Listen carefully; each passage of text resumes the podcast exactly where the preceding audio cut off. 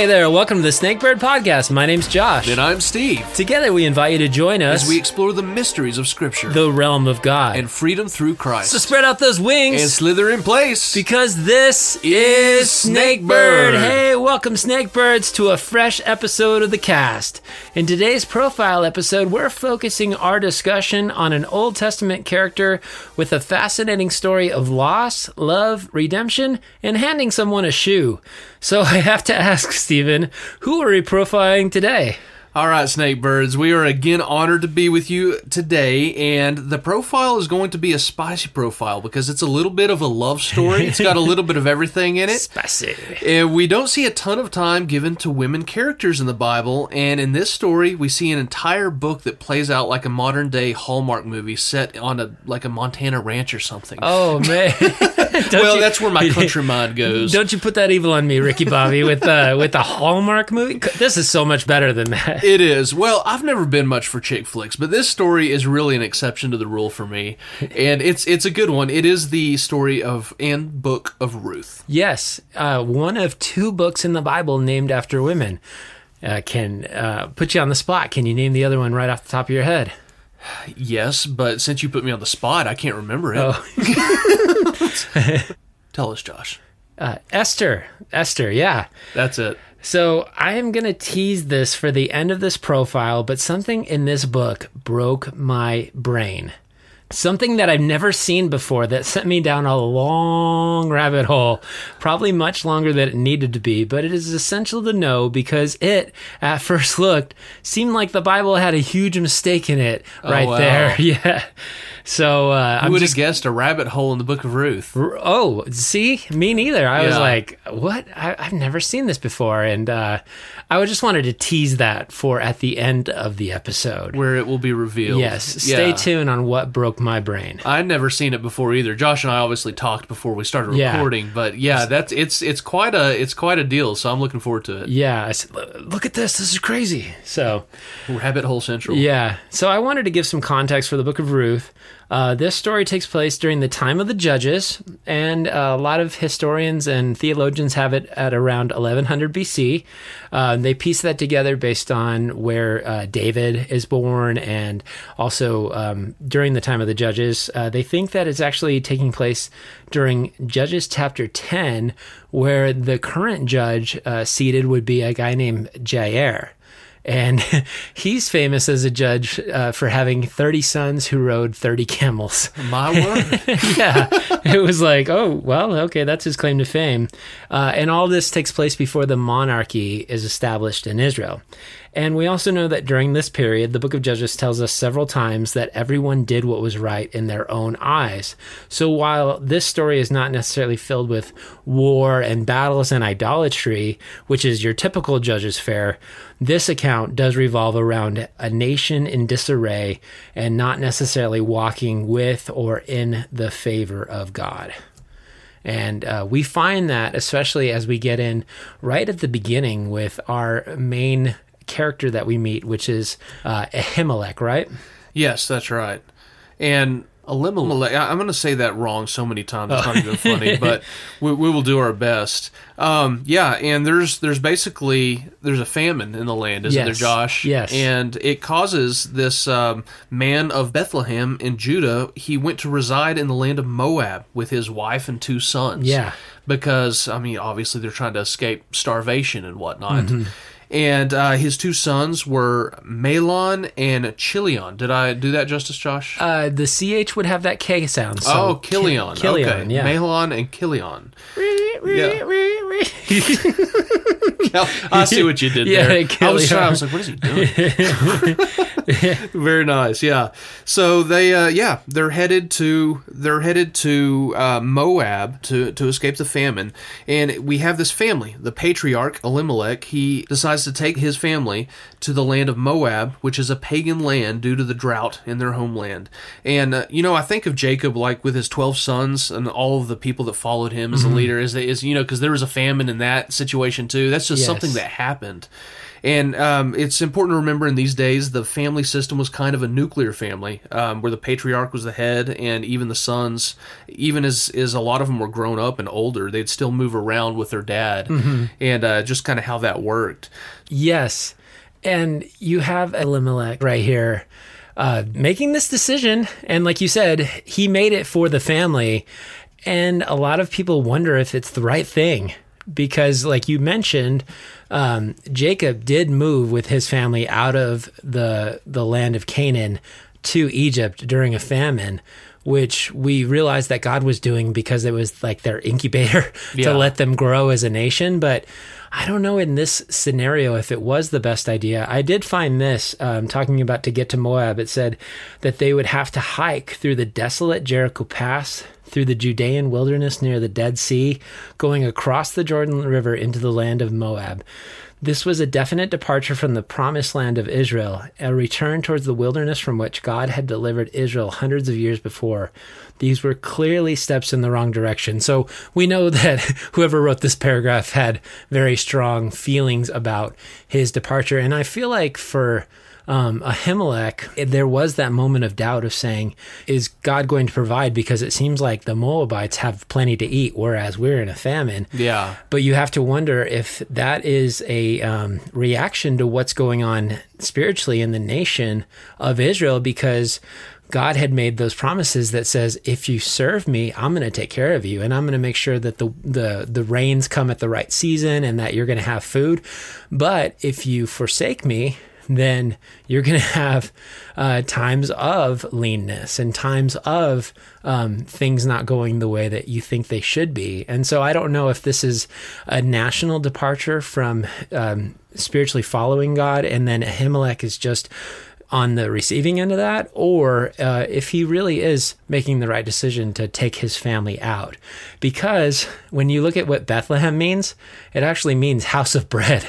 Yeah. So there's some irony right there. Yeah, for sure. So, but you know, in attempts of escaping the drought, they chose a pagan territory. You know, a territory where they they had to know their sons would take wives with pagan people. Yes. which, which was forbidden. Uh-huh. And this could almost be considered a trade of of a harder righteous path for an easier pagan path. Yeah. just you know, in not trusting God and all that you said. Yeah. So I, I looked at Moab, and uh, of course, we can trace it all the way back to a pretty sketchy situation because Moab descended out of uh, Lot. And if you remember, there was a really sad situation where he was in a cave and his daughter thought that the end of the world had happened. And so she tricked her dad. And basically, out of this incestuous um, offspring comes two nations the Edomites and the Moabites and they're both like um, weird cousins of the Israelites, and they're supposed to be getting along, but they don't. Yeah. And uh, if you remember our Balaam uh, profile, there was that king named Balak. Do you know what nation he was the king over? Moab. Okay. And then right. uh, we find out later that in Psalm 108, God refers to Moab as his wash pot. That's a more flowery way of saying his toilet bowl. He- Wow. he- yeah, he he has a very strong feeling about them. One commentator said that Moab was born in a cave and that they'll die in the grave. I believe that's found in Zechariah. oh wow. Yeah. that's some crazy history. Right? And then in the midst of all of this, we find that um, the Israelites during the time of Judges, in Judges chapter 3, were actually oppressed by the Moabites for 18 years. Wow. And uh, we're going to talk more about that in just a second. But I just, uh, there's a lot of history. And, and to think that um, Ahimelech would actually choose to go and live in a foreign nation, a Gentile country, was kind of crazy because the way that a lot of Jews saw Gentiles was that if you were walking down the street and you accidentally brushed your clothes accidentally brushed up against a Gentile, you would have to go home immediately, take off your clothes, burn them, take a bath, get dressed again, and then go on your way. Oh yeah. So there was some I mean, of course that that's not the right way to view any people groups, but there was some definite compromise in what his spiritual upbringing would have been for him to go and to move there. And I noticed that it did say a sojourn, so I think in his mind it was only supposed to be for a short amount of time. Yeah. But because he did this, it turned into 10 tragedy filled years for his family because he didn't even make it. Yeah. Well, and you know, it, you mentioned Lot. It's almost like, and the Moab came from Lot. That's kind of crazy because Mm-hmm. it's almost like the temptation of Lot. This, this, this, Oh, um, yeah. wanting to go to a foreign land to to a sinful people to sojourn there. You know. Mm-hmm. Yeah. So yeah, that's pretty. That's pretty wild history. Yeah, and I mentioned that uh, Bethlehem meant house of bread. Well, Elimelech's name means God is my king. And again, there's some irony there where it's like, God is my king, but I'm also heading over to this pagan nation to see if I can get um, fulfillment there or bread there or sustenance, whatever you might call it. Uh, I also wanted to mention the kids' names because I thought those were really interesting.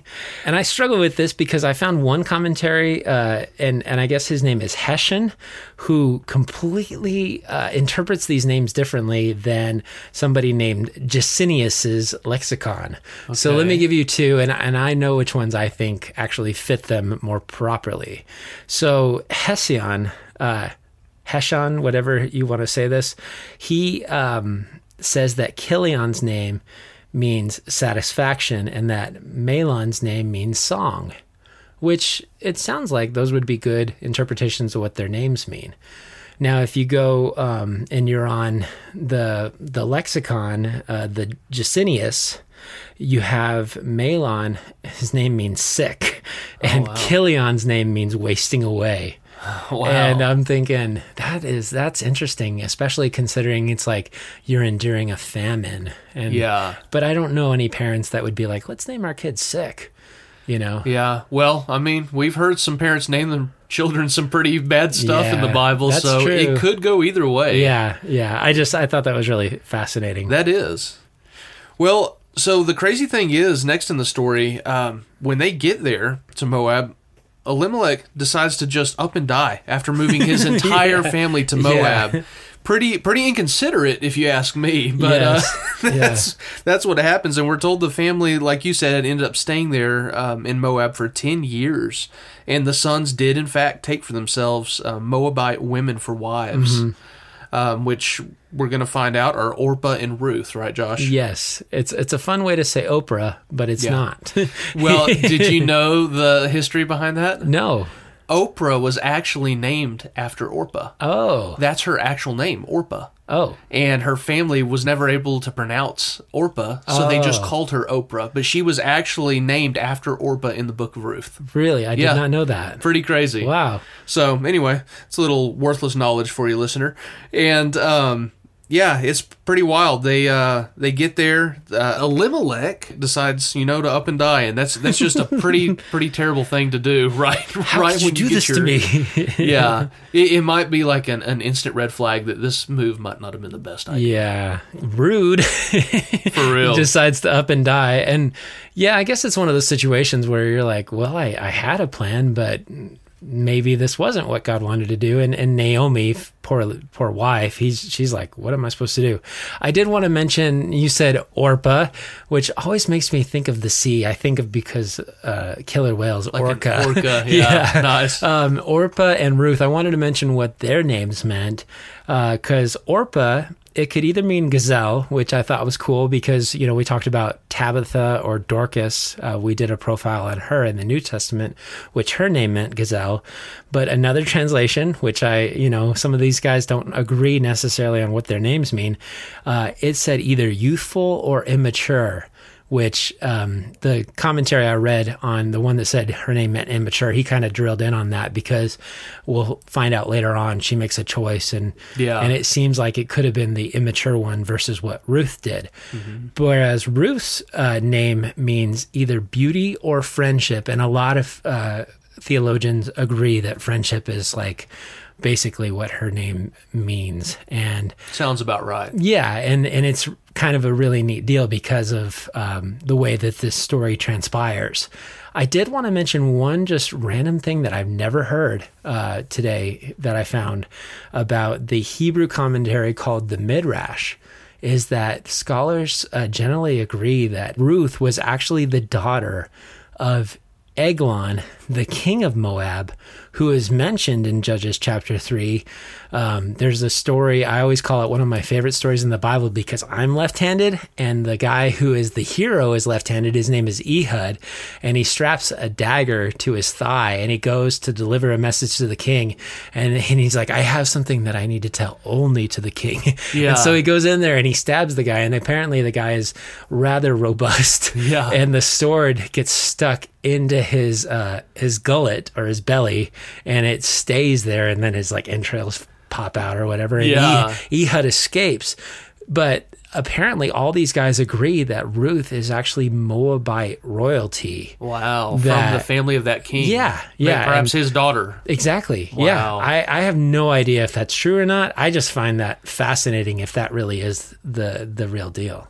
For real. I Mm-hmm. wonder how he felt about her having the hots for foreigners that just came to the land. Yeah. She married one of these guys that. And then eventually forsaking it. Yeah. You know, sorry, spoiler. Well, yeah. Well, that's pretty much where we go next, isn't it? Yeah. yeah. Yeah, it's it ends up being just a, a terrible um, hardship for the family over ten years. Um, Naomi's husband is dead. Um, their two sons are dead, and it's it's left these these three women, these widowed women, in the land of Moab. And um, remember, women did not have much power in these ancient times, so it, it was a very male dominated culture, and so this was quite a predicament for mm-hmm. Naomi, Orpah, and Ruth. Yes. It was a pretty bad deal. Yeah, to be a childless widow was to be among the lowest, most di- disadvantaged classes in the ancient world. There was no one to support you, and you had to live on the generosity of strangers. Naomi had no family in Moab and no one else to help her. It was a desperate situation. Yeah, it really was. And they were stuck there. And the cool thing is, Naomi hears that back in her original land of Judah, it's no longer in a drought. And so um, she plans to head back home. And I think um, it would be cool to just read verse 8, um, what she says to her two daughters in law that, Yeah. were, that are now widowed. Yeah. Uh, verse 8 says, But Naomi said to her two daughters in law, Go return each of you to your mother's house. May the Lord deal kindly with you as you have dealt with the dead and with me. May the Lord grant you that you may find a place of rest, each one of you, in the house of her husband. Hmm. And so she's like, Listen, th- our time's expired here. I'm, go- I'm going to go home. My Yeah. husband's dead. Your husbands are dead. I'm going to go back to my people. Y'all go back to your people. Mm-hmm. Yeah, and the custom was is that if Naomi was still of the childbearing age and she still had her husband alive, if she had any more sons, then the next born son would actually marry the first widow. But she goes, Because of the Jewish culture, yes, because right? of the Jewish culture. Yeah. And she goes, uh, even if you guys wanted to stick with what our culture says, I'm not having any more kids. Yeah. And even if I did, you'd be having to wait at least 18 to 20 years before he could pop that question. That's that's kind of that's some cradle robin Yeah. strangeness right yeah, there. yeah. there, there is another story like that um, that we find way earlier in the Bible that comes up later on in the genealogy, but we don't need to mention that right now. It's just, it's just wild, and, and Yeah. she recognizes that, and she's like, "Listen, y'all are, y'all are in the prime of your life, and I don't want to rob your." Um, your time of being able to find a husband and live happily. So please go. Yeah, go back with your people. Mm-hmm. And um, it, it was the the most logical thing to do, really, uh, in the situation. But Orpah and Ruth basically say, "No, we're going to come with you." There, there seems to be this awkward back and forth between them. And Naomi says, "Listen, there's absolutely no reason for you to follow me. Your husbands are dead. There's no way that, like you said, I'm going to be able to bear children. And even if I did, you're not going to wait that long." And so um, she says, "Go back to your people." And at this point, we see Orpah takes her up on this offer. She, uh, it's almost like she was trying to be modest at first by initially saying she'd stay, but then uh, first chance beyond that, she deuced out. Yes. Yeah, and and it's even sad because we'll mention this I think a few times, but in that verse where she's saying, "No, please go." She says, "It is more bitter for me than for you because the Lord's hand has turned against me." Yeah. And this is one of several statements where she kind of starts calling out things that are happening in her life and I think there's a danger of that of like saying, "God did this to me." Yeah. because she just she has the she's starting to in my mind develop this complex of like uh, we shouldn't have come here, and and now like God's got His fist against me. An ecclesiastical Yes, viewpoint. Yeah, yeah, exactly. And I mean that that's that's not hard to do whenever your world is turned upside down like that. yeah. For all of us, you know. Mm-hmm. No, you're right. And I will um, mention one thing. Um, I take it that many generations of Jews after um, this story had taken place were very upset with Orpah for this action. Because I did see, and keep in mind this is extra biblical Jewish hearsay, but they claim that after she left Naomi's side, Orpah went on a rebellious binge where she slept with over a hundred men and a dog in a single day.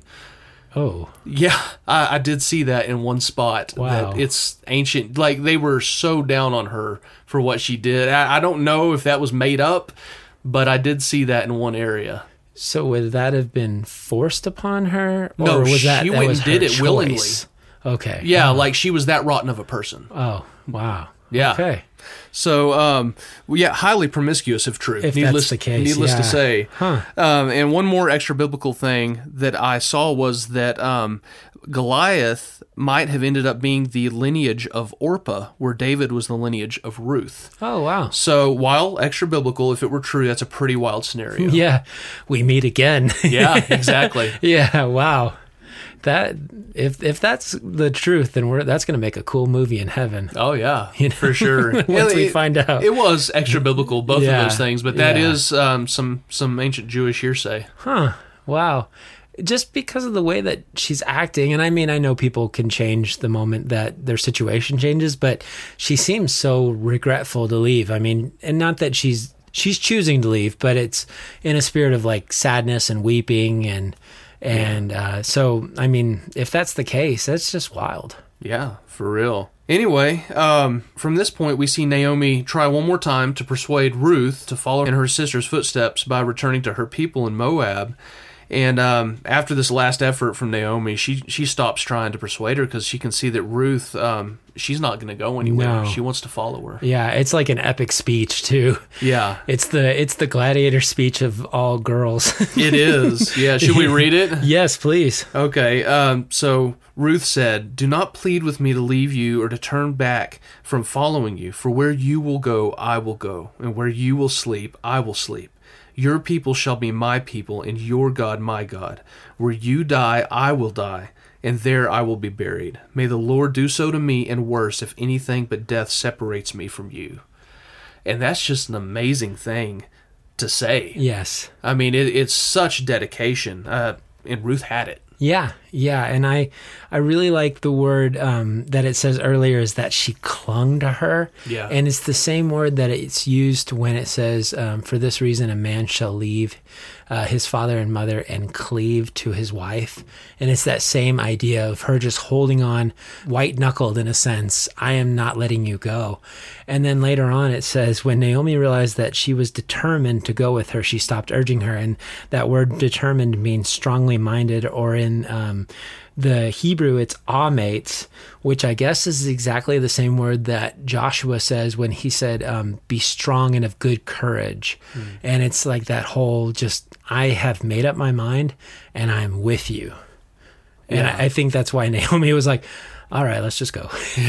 she, she's like, I can see that I am not going to make your, I'm not going to change your mind. At this point, I'm sure she's so just worn out and tired from the last ten years Yeah. and, and what has happened, and she's Yeah. just like, uh, let's just let's just get the show on the road. My question is, is, is it implies that they left Moab, but on the road is when she's like, you know what, y'all shouldn't be making this trip with me. My question is, how far did they get before she's like, uh, you all need to go back? Yeah, that's a good question. So, and and I also wonder with Orpah is like, was she excited to go back to the gods of Moab?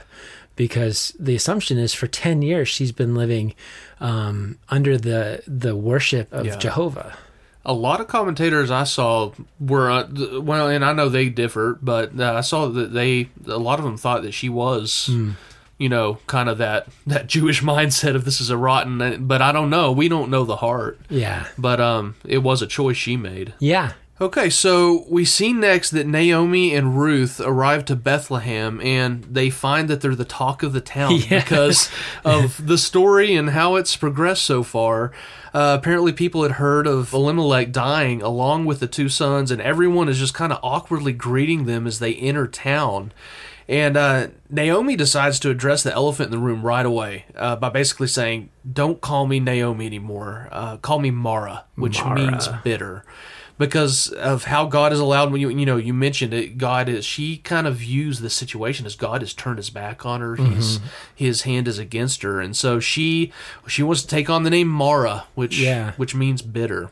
It's a sad deal, but she, I mean, she's one of those straight shooters that doesn't beat around the bush at all. And so it, it's just this accepting her new situation the way it appears to her, um, with Ruth by her side, and, and they're entering Bethlehem during the time of, of barley harvest, we see. Yes. Yeah, which is really sad because her name originally Naomi means pleasant. Yeah. So she went from pleasant to bitter. Yeah. Yeah.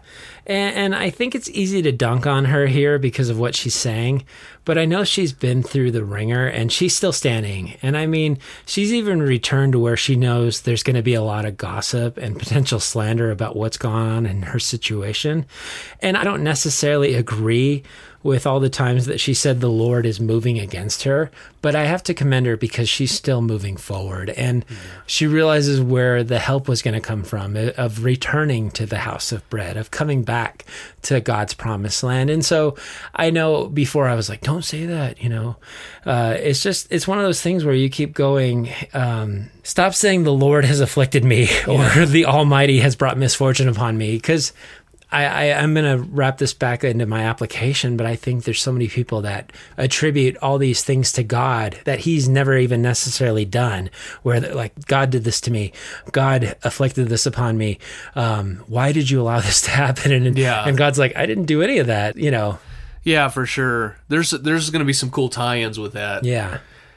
Okay, so um, next we see uh, chapter two of Ruth, Uh-huh. and uh, we get an even deeper look into Ruth's character as we're introduced to a wealthy relative of Naomi's late husband, whose name is Boaz. And we see that Ruth does not have a, a spirit of apathy or dependence um, as they're going into this this new territory because she asked Naomi's permission to go work, to Yes. go glean in the fields. She's Yeah. like, I'm here. uh, I'm not just going to be this girl in the house, you know, or anything. I want to go work. I want to. I want to support Yeah. uh, myself. And Yeah. you even probably. Yeah, she she realizes that she's the one who's probably the most active, and so she's like, I got to get out there and try to at least figure out a way to put food on the table. Yeah. And specifically, what she has to do was to go glean in the fields.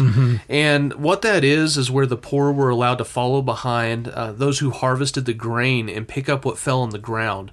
Because what fell on the ground, it was considered unclean, at which, you know, point the poorest of the poor would be able to pick up that food for survival. Yes. Even being Jews, where it's still unclean for them too, they needed to survive. So um, this was a very low position for someone, but it's definitely noteworthy that Ruth had the initiative to go provide for herself, even if it was considered low.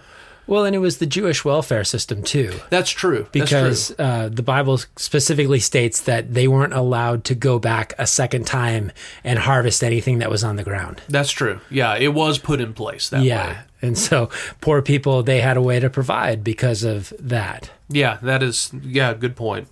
And we we just see pretty clearly by what happens next that God is orchestrating so many puzzle pieces to make these divine appointments come together. Uh, it's pretty awesome. Um, so what what happens next, Josh? So, uh, as the Holy Spirit has led her, and she's like putting out her finger, going, I'm going to go that way. Yeah. she ends up at a field that actually belongs to Boaz. Ooh. Yeah. and uh, so we find out that he's a great employer. As he gets there, he greets his harvesters and he's like, The Lord be with you and the Lord bless you. And, and they answered back to him. And, and you can just see that they're, uh, they're pretty well taken care of. I think they don't have enmity for their boss. And then he sees this really cute girl, you know, her name Yeah. actually means beauty in some form or fashion. And he's like, Hey, Who's that? You know, this next portion of my notes, I actually titled Boaz has puppy love. Oh, yeah. Because, you know, he spots Ruth in the fields and he has that first, what some people call shallow, and sometimes it is, but he has that first taste of attraction towards Ruth.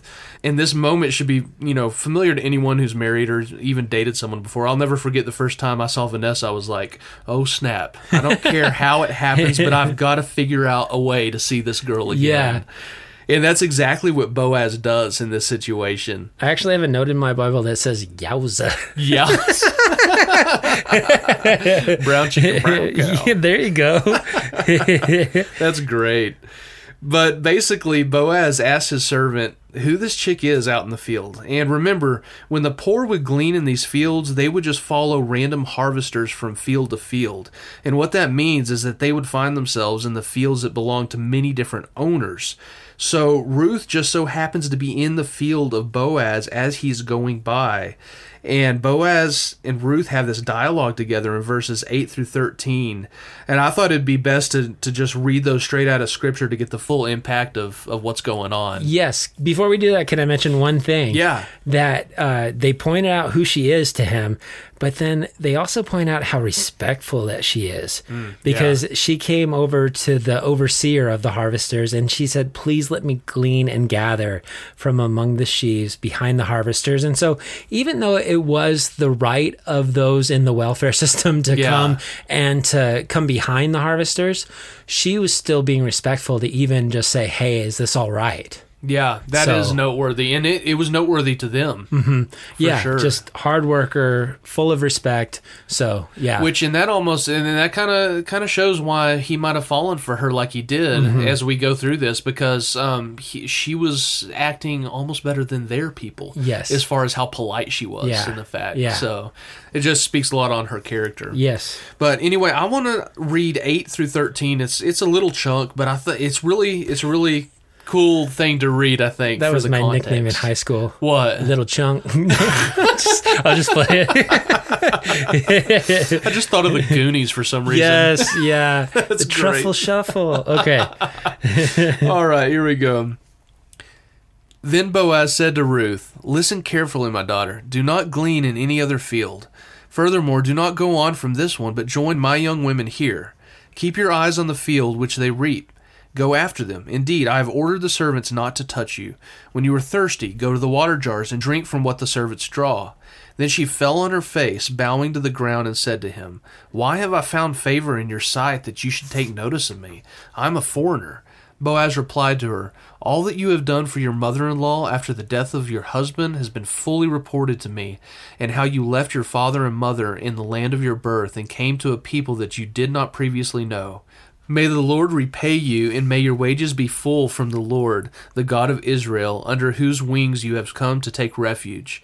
Then she said, I have found favor in your sight, my Lord, for you have comforted me, and indeed have spoken kindly to your servant, though I am not like one of your female servants. Mm-hmm.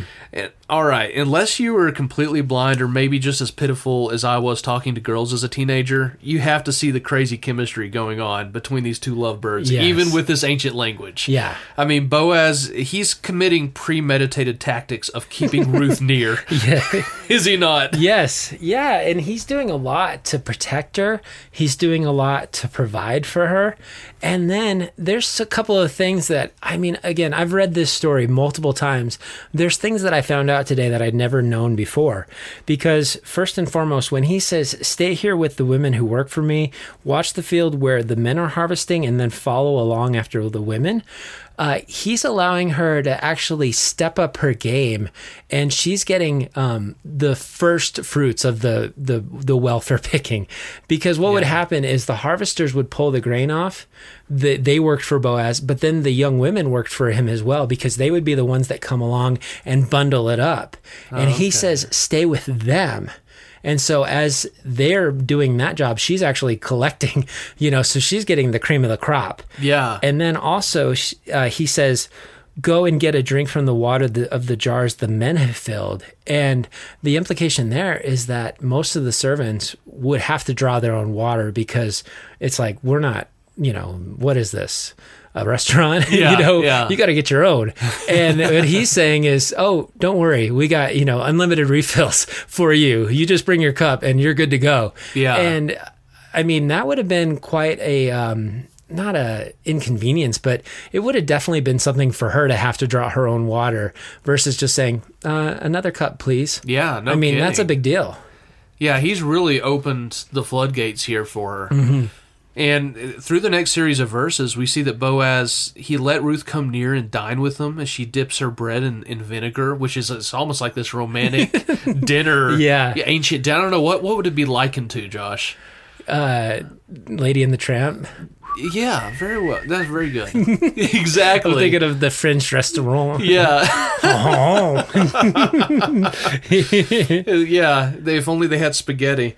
But um, yeah. So just a super uh, like little romantic moment as she's dipping her bread in the vinegar, and and then Boaz instructs his servants not only to let Ruth glean in the fields, but he instructed those servants to purposely slip out more grain um, as they harvested, so that she could get even more as she gleaned. Just, I mean, going the extra mile to Yeah. make sure she's not only taken care of and protected, but uh, because it, it could have been dangerous or it was dangerous in those days as they as these poor people gleaned there's fights there was things like that like you said he had her uh, she had his protection Yeah. and then but it wasn't just protection he, he went the extra mile Well, and to think that she's a beautiful young lady out in the middle of a field. yeah for sure There could be somebody that has really bad sexual intention with her as well. exactly exactly And so for him to say, first of all, don't go to anyone else's field, and then I've instructed my men to watch after you and to stay with my women. There's a like he's forming this big old circle of protection around her Yeah. to make sure that she was going to be safe. That's right. And so she she gets done eating um, the bread, and then she goes and and gets all of her gleanings, and uh, we see that that Ruth um, she gathers all that she can carry to go back and see Naomi. Yeah, and and the Bible calls it an ephah, which uh, the NIV in the footnotes says was about thirty pounds or thirteen uh, kilograms. And I thought, man, that's pretty awesome that all of a sudden, after this day of gleaning, even though she's been out there all night or all up until the evening, she's coming home just like, I got a lot of food. Yeah. And not only that, but then she also busts out the grain that was roasted that uh, Boaz shared with her for dinner. And she's like, Naomi, I've got dinner for you. Yeah. And I mean, again, it shows that she's a hard worker, she's responsible, she's respectful, and now she's making sure that she's taking care of Naomi. Yeah, that's pretty awesome. Mm-hmm. And and so Naomi obviously sees that she's been working because of all this. Yeah. she brings her all of this. Uh, I bet her eyes are popping out of her head. Where did you get? Did you steal that? Yeah. And Ruth was like, "It was a fantastic day. I met this guy named Boaz. He's invited me to stay close to his servants and glean in his fields until harvest um, is over." And um, Naomi lets her in on the secret. She says, "You know, Boaz is one of our relatives. Uh, more specifically, mentions that Boaz is one of their redeemers." Oh, yeah. Which which is the next portion that we're going to see. There's a, a lot of really cool stuff with that. Yes. Yeah, and and I just relaying all these things, Naomi is just like, "Oh my gosh, God's in this." Yeah. And she's all excited and uh and yeah, she's like, I'm going to go with this plan. I'm going to stay close to Boaz. I did want to point out about Boaz is the very beginning of the chapter says that um, this expression rendered as a mighty man of wealth is elsewhere translated as a mighty man of valor, uh, which is the same thing that's used talking about Gideon in Judges chapter, I think, 13. Um, but this is what one commentator says. He said, We perhaps get the force of it, of this expression, by thinking of it for our word night. Wi- That's Okay. K N I G H T. Okay. So, like, that he was to Ruth a knight in shining armor. oh wow. And that's really how he was. And I thought, wow, what a great picture for Boaz. Because as you cover this chapter, you realize that God is setting him up to be a image of Jesus. Yeah. And again, it's just it's neat about how this book all ties together and what God is doing through it. And so to think about how that was related to Naomi and she's just like, ah, you know. Yeah. this is great. Yeah, the, the bitter woman is starting to break out of her shell. Yeah, exactly. Yeah, yeah. So that concludes chapter two, and moving into chapter three. Um, this next scene is is where Naomi, in her extensive experience uh, in knowing how to handle men, helps Ruth approach Boaz. And Naomi mentioned that Boaz was a redeemer earlier, and she was referring to the fact that um, Boaz, being a relative of her late husband, was in line to accept her as his own because you know if if a man died it was his brother's duty mm-hmm. to take over so his lineage and his name could carry on Yeah. and that's kind of what a redeemer was it, it also worked that way with land and Yes. possessions as Yeah. well And at first I'd asked why wouldn't he marry Naomi? But the answer Yeah. was is she was too old and she wasn't going to be able to bear any children. So the lineage wouldn't have carried on if if the redeemer had married Naomi. Yes, yeah, that's that's a good thing to point out too. And um, Naomi knew that there was there was a certain way of going about um, th- this whole thing with with Ruth and Boaz in order not to seem uh, tacky or out of line.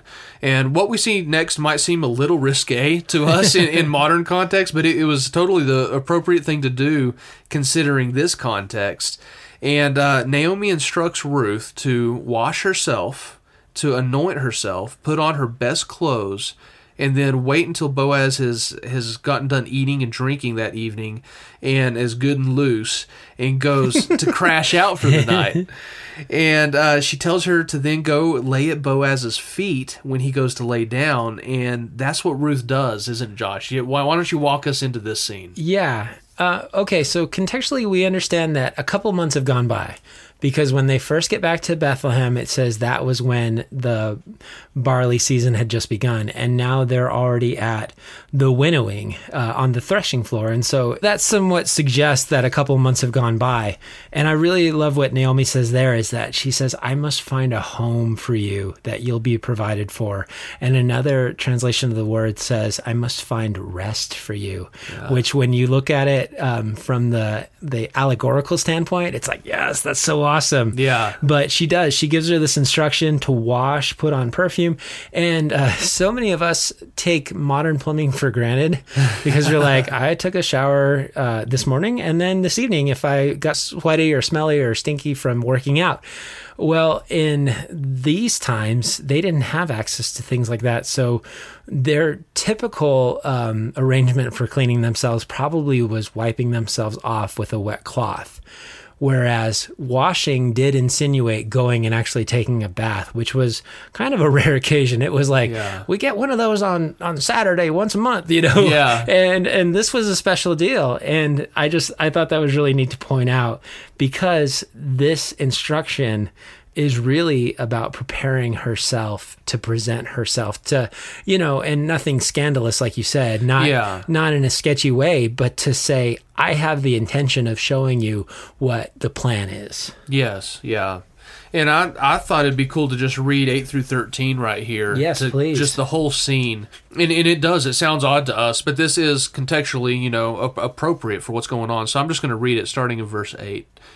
And it happened in the middle of the night that the man was startled and bent forward, and behold, a woman was lying at his feet. This is Boaz. so he said, Who are you? And she answered, I'm Ruth, your slave. Now spread your garment over your slave, for you are a redeemer. Then he said, May you be blessed of the Lord, my daughter. You have shown your last kindness to be better than the first by not going after young men, whether poor or rich. So now, my daughter, do not fear. I will do for you whatever you say, for all my people in the city know that you are a woman of excellence. But now, although it is true that I am a redeemer, yet there is also a redeemer more closely related than I. Remain this night, and when morning comes, if he will redeem you, good, let him redeem you. But if he does not wish to redeem you, then I will redeem you, as the Lord lives. Lie down until morning.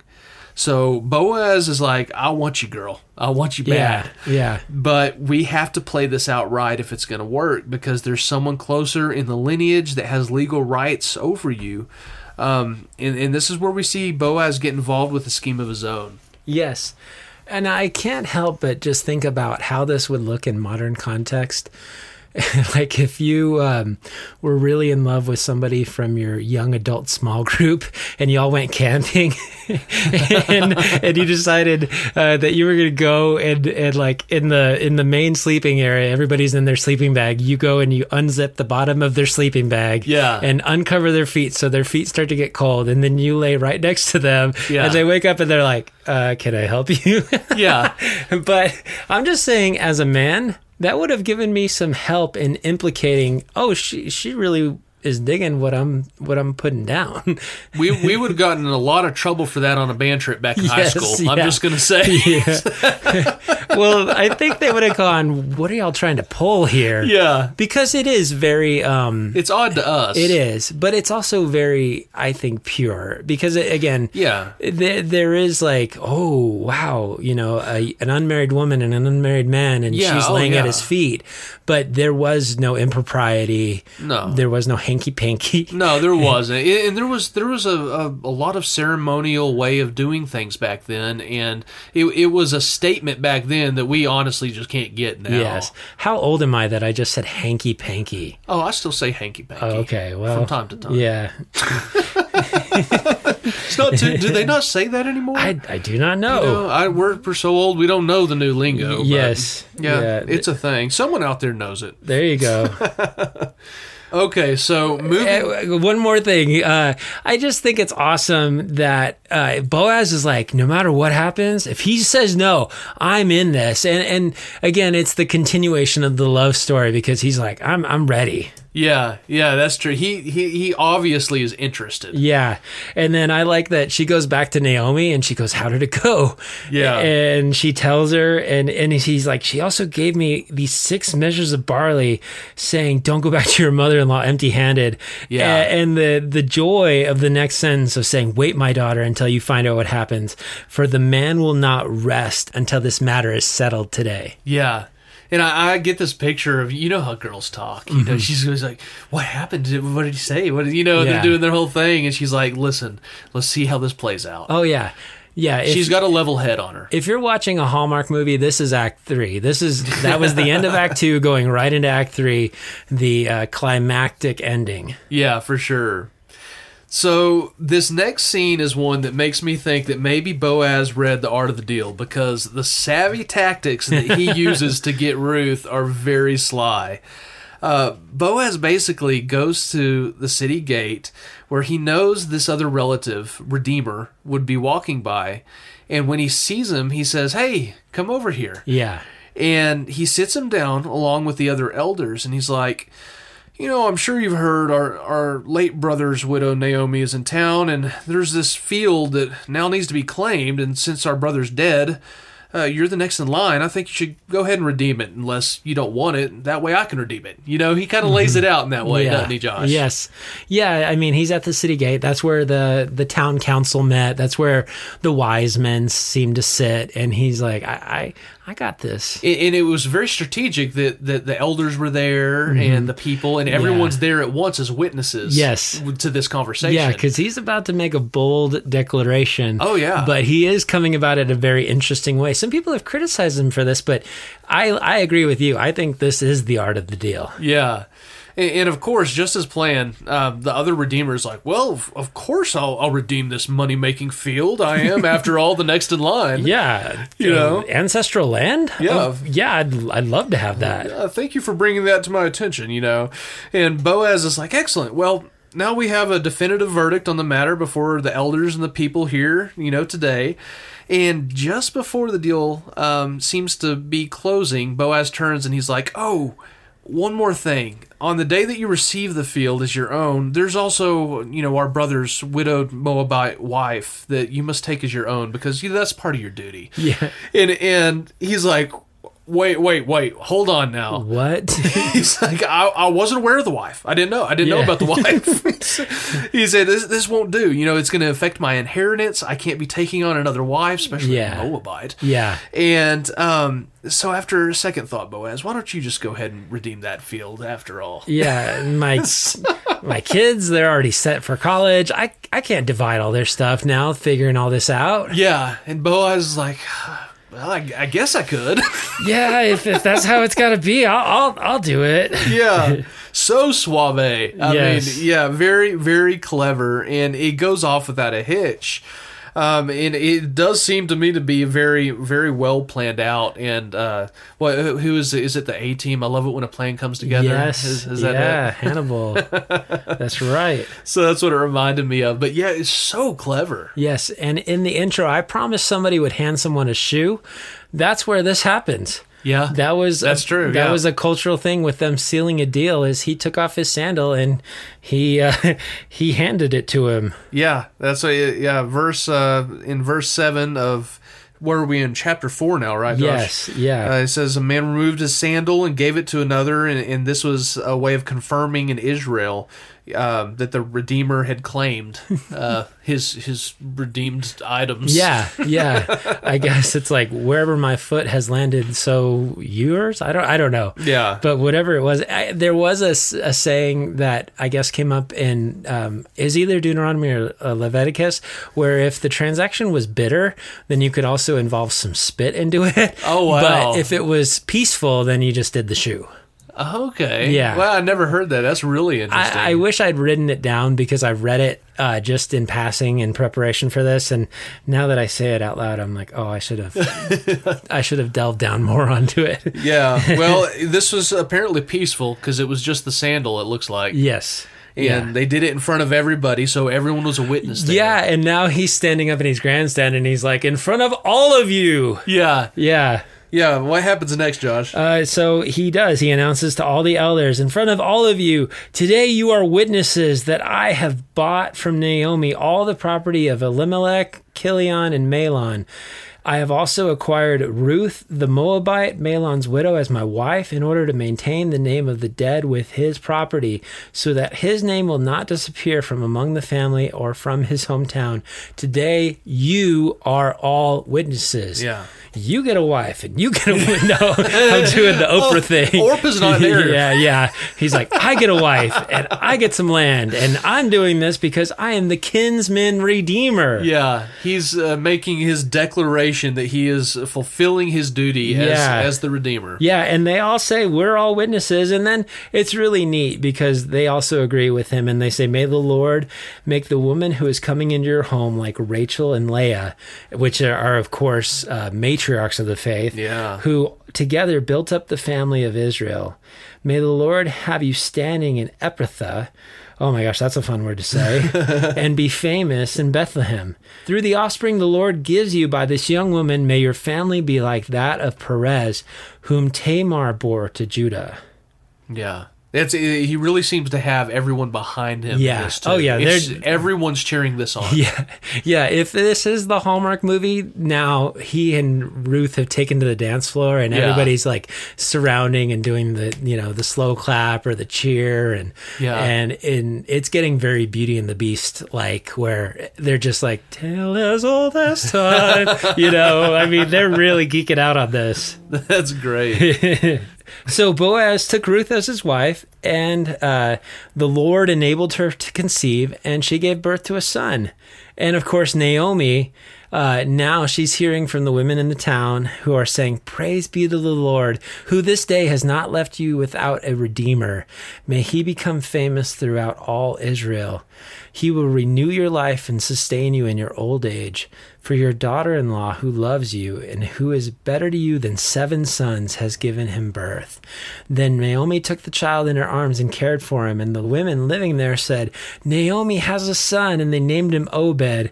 He was the father of Jesse, the father of David. She's the great grandmother of David. That's so cool. it is totally cool. Yeah, And I think it's just really cool at the end here how it, the the tide is completely turned on Naomi because she is Yes. she was so downcast and the Lord was against her and now everything has has kind of flipped on its head Yeah. and she sees that God does have a plan. No matter how dark it is, God did come through in a big way. Yeah, I have a little bit of that in my application. It might just be the exact same thing you just said, so we'll see.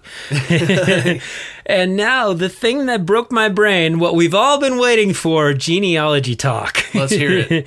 so, with Ruth, I was geeking out because I was like, hey, Ruth is also mentioned a few times in the New Testament, which, in the case of Matthew chapter 1, it's a bit unusual and for the audience quite shocking to find her listed as one of the four women named in the genealogy of Jesus because of how much of a male dominated society Israel was during this time. Remember, to the proud Jewish men, it was males who carried on the family line, and yet here are four ladies reminding us that God's grace can reach and change anyone in any situation. And so I'm going to go ahead and mention those four women real quick, and uh, I know that some of them we'll we'll be doing profiles on pretty soon. So one of them was Tamar. And uh, she played the harlot after wicked Ur and Onan died, and Judah wasn't going to give her uh, any more sons. And so uh, he, he was not being a good redeemer, no, was he? he was not.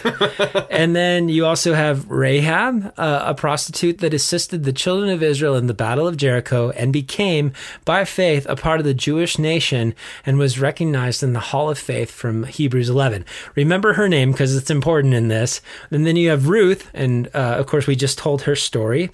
And then you have Bathsheba, and we know that she committed adultery with King David. And uh, if you don't know that story, I would invite you to check out the first profile that we ever did, right. which was on King David. It's two parts, but I I believe it's really good. Yeah. I thought it was really neat, and I I don't want to go too far off the beaten path in this, but Matthew mentioning these four women in the genealogy of Jesus was really challenging to the Jews in a lot of ways. It was challenging to the Jewish view of their male moral superiority and their family responsibility. They were like, "We're so responsible," and yet here Judah is like, "Oh, look, a prostitute." Yeah. you know, Uh-huh. and uh, not even uh, upholding his part of the the agreement.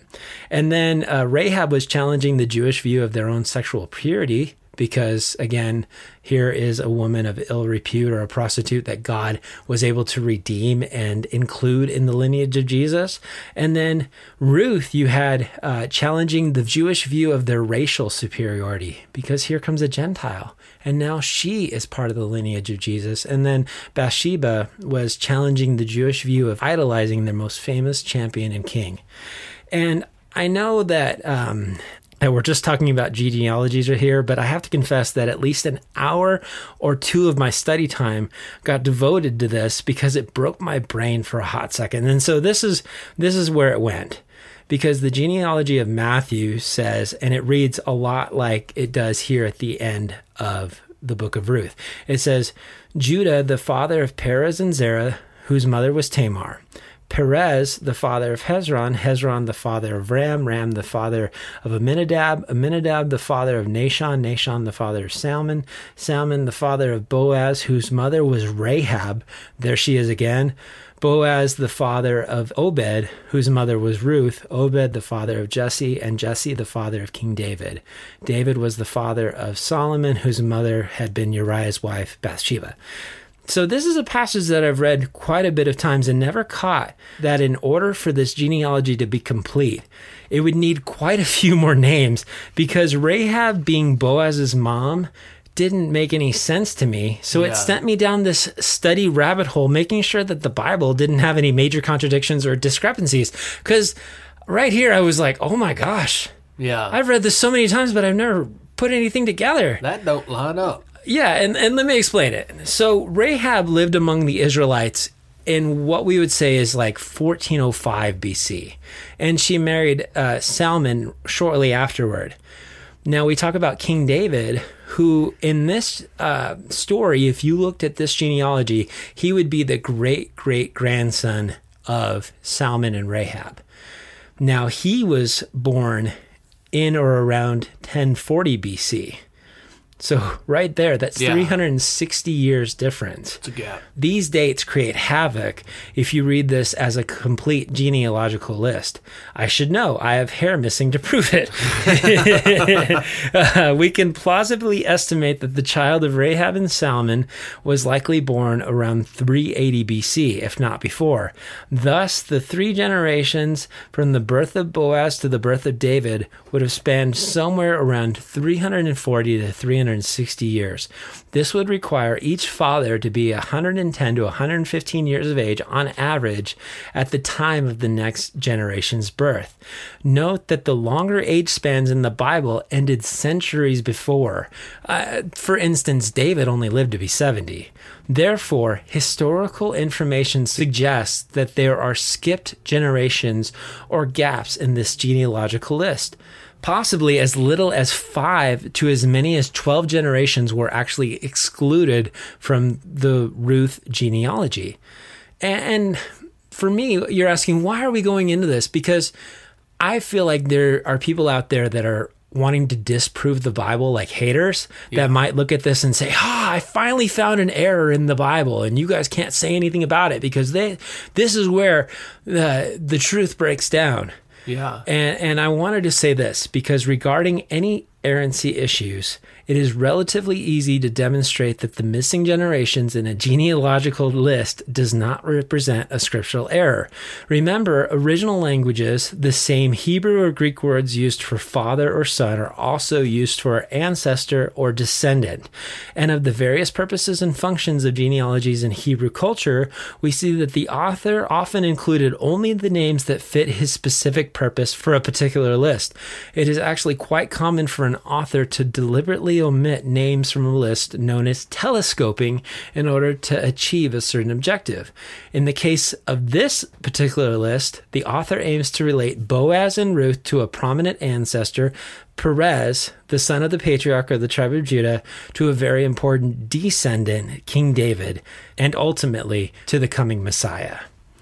And and so these omissions are pretty much common. That's what another commentary said. Yeah, they really are. I, you know, looking into archaeology and whatnot, it was it wasn't just a Bible thing. If that's what you're thinking, like in the ancient times, it was very common to highlight certain characters in a genealogy because it was familiar to the people of the time.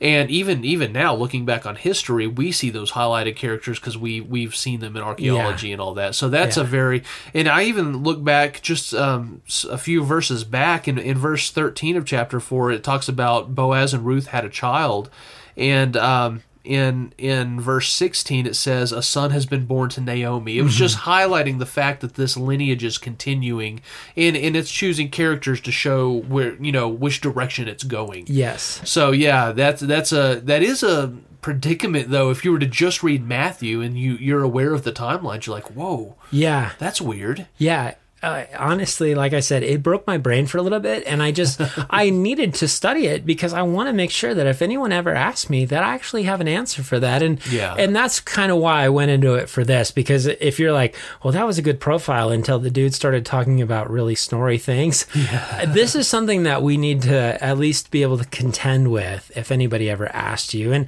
and you know, the more that I find out about scripture, the more I'm like, oh, that's really compelling. I, that's something I never knew before, and I wanted to learn that. Yeah. Yeah, no, that's a good thing to point out. Yeah. Very interesting too. Yeah. Um, so I thought we could end this profile with a little bit of application. Do you have anything that you wanted to go ahead and say about Ruth?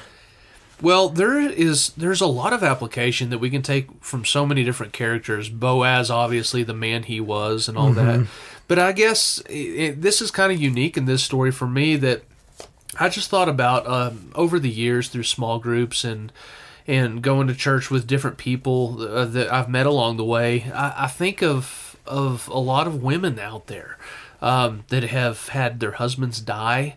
Uh, there's been a divorce, all sorts of things, and I, you know, I come from a divorced family. I watched my my parents um, in their 30s to where they had to start over in in the middle of their life, and there's a lot of, of women that I thought of as I read this story out there that um, maybe you're going through something like that where uh, your husband's died or you got a divorce and you're having to start for whatever, whatever the situation is. I just, I mean, this is an awesome story to see a, a woman that's very old in age and and a woman not as old as her, you know, having to turn turn and go back to a whole maybe that's you know relatable to you moving back you know to somewhere else mm-hmm. or there's just so much i thought that was relatable for someone that's going through something like that in the middle of their lives that that god can literally turn what looks like just a dark tunnel of nothingness into mm-hmm. into light, a little bit of hope at the end of it, and he can pull you through it. And I, I just I, that's the main thing that stuck out for me. Obviously, there's a lot of application that can be brought out, but I've just met a lot of of people through the years, uh, women who have gone through that kind of thing. That in the middle of their lives, they, they just almost want to give up, and mm-hmm. I just I, I thought that was a cool thing to point out. Yeah, yeah, no, I think that is. Um, because it is a very personal story and there is a lot you can um, glean from it in terms of just relationships. Yeah. Um, so I'll, I'll go uh, as well. One of the things that I saw, especially with uh, Elimelech, is right off the bat. I, I feel like it was a misstep to leave Bethlehem for Moab. And God used it because all of a sudden, now here comes this Moabite possibly princess that's included in the genealogy and she yeah. met her boaz and all those things. But um, i would just say if you're a christian and you're going through a difficult time don't run off. God is with us even in the fire. And that's one of the most awesome verses that you know uh, it's in isaiah and he says when the water overflows i'm walking with you. Even uh, in the fire i'm with you and it's better to walk with God into the unknown than to walk alone into the known. Yeah. And and I feel like there's just so much there of saying, Elimelech, your culture, your nation had been brought through so much to get to that promised land. Don't abandon it. Yeah. You know, and, and I don't know what that looks like for each individual person, but I know for me, it's when hard times come, where do I run? Do I run to God saying, I believe that you're going to be with us in this situation, with me and my family? Or do I feel like you've abandoned us and I have to go completely outside of everything and, and look for it? So that was that was one of the applications that I saw. Yeah, that's a really good one. Very relatable to all of us. Yeah. Because we all go through those seasons. Yeah another thing that I saw was uh, in regards to Naomi, and I think I mentioned this or or uh, said I was going to say something about it. Is I would just caution: don't always assume that God is against you. Sometimes life is just really hard, and sometimes we even make poor or foolish decisions, and and there are what we call life's natural consequences that we have to abide by. Um, you know, I just saw Naomi constantly saying, the Lord's fist is against me, or uh, the Lord has brought this calamity upon me. And I feel like there are people out there that really um, feel like God is is against them, and and I think there's a danger in that mindset because that's not what the New Testament teaches about God at all. It says that he is for us and not against us, that he will never leave us or forsake us. And, and Hebrews does say that at times the Lord chastises us or he disciplines us. But um, there is a difference between discipline and punishment. Discipline is always for a purpose of learning, and uh, and I feel like sometimes he allows us to go through those natural consequences of like, well, that that wasn't fun. But I just I would caution, you know, if if you ever been like, oh, God did that to me, you know, I, I just I think there's some dangerous theology in that thinking. Can be, yeah, yeah, yeah. That's good. Uh, and then I also just wanted to end talking about the kinsman redeemer because I think this is such an awesome picture of Jesus. And I think he was. uh, you remember when um, I think it's in the movie that I saw, but it's Babe Ruth, and you know he went out to call his shot, and he he was pointing over the the outfield wall, yeah, and he's going to hit a home run. I think Ruth is completely God calling his shot in the Old Testament, telling us what's going to happen in the future. Because all of a sudden, here is this woman who's a Gentile who has no business um, being redeemed coming in, and all of a sudden, she's uh, finding her redeemer, and he's excited, and he's like all about this, and he's uh, and he's bending backwards and pulling all these strings, and and it's just a perfect picture of what Jesus did for us Yeah. as as Gentiles of saying, I'm going to reach out to you and I'm going to make sure that you are accepted and you're welcomed into the fold. And I just I can't help but just geek out because that's where my Hallmark movie ends and the tears are rolling and I'm just like, "Oh, that was so good. I can watch that over and over because that's why this love story I think um, resounds with so many people because it is a really healthy picture of God's redemptive plan extended beyond the Jews to receive the Gentiles. Yeah, it's an awesome preview. No doubt the reason that this was included in the in the line. Yes, yeah, for sure. So cool. Yeah. So that's our profile of Ruth. I hope we didn't miss anything. I know that there's some application that we could have done with uh, making fun of their names, but you know that would just be ruthless. So Nice. There it is. I knew you'd sneak one in there. Well, we talked about the Boaz ones, but you've seen them online. You, you don't need us to say them. So, Find your Boaz. yes, that, that's good. Yeah. Yeah. So, if we did miss anything, please let us know. Or if there's someone that you want to have us profile, reach out and let us know through. Uh, you can let us know through social media. You can reach us on our Facebook or send us a direct message on Facebook. You can even email us if you still do that thing. Uh, it's uh, connect at beasnakebird.com. We'd love to hear from you. And if these are helping uh, your growth in the Lord, let us know. It would really brighten our day to hear uh, one of your testimonies. uh, And testimony sounds like such a Christianese word. It would really help to hear. Uh, just something from you saying, hey, this is impacting me or uh, changing my life or just helping me grow in my faith. Yeah, and if you're not comfortable with reaching out that way, another way to help us is to give us a good rating on wherever you listen, and uh, maybe even give us a, f- a few good words on there. That helps push the podcast out there too. Yes. And uh, that's that's another way you can help us greatly. We'd be very appreciative. Yes, for sure. That'd be awesome.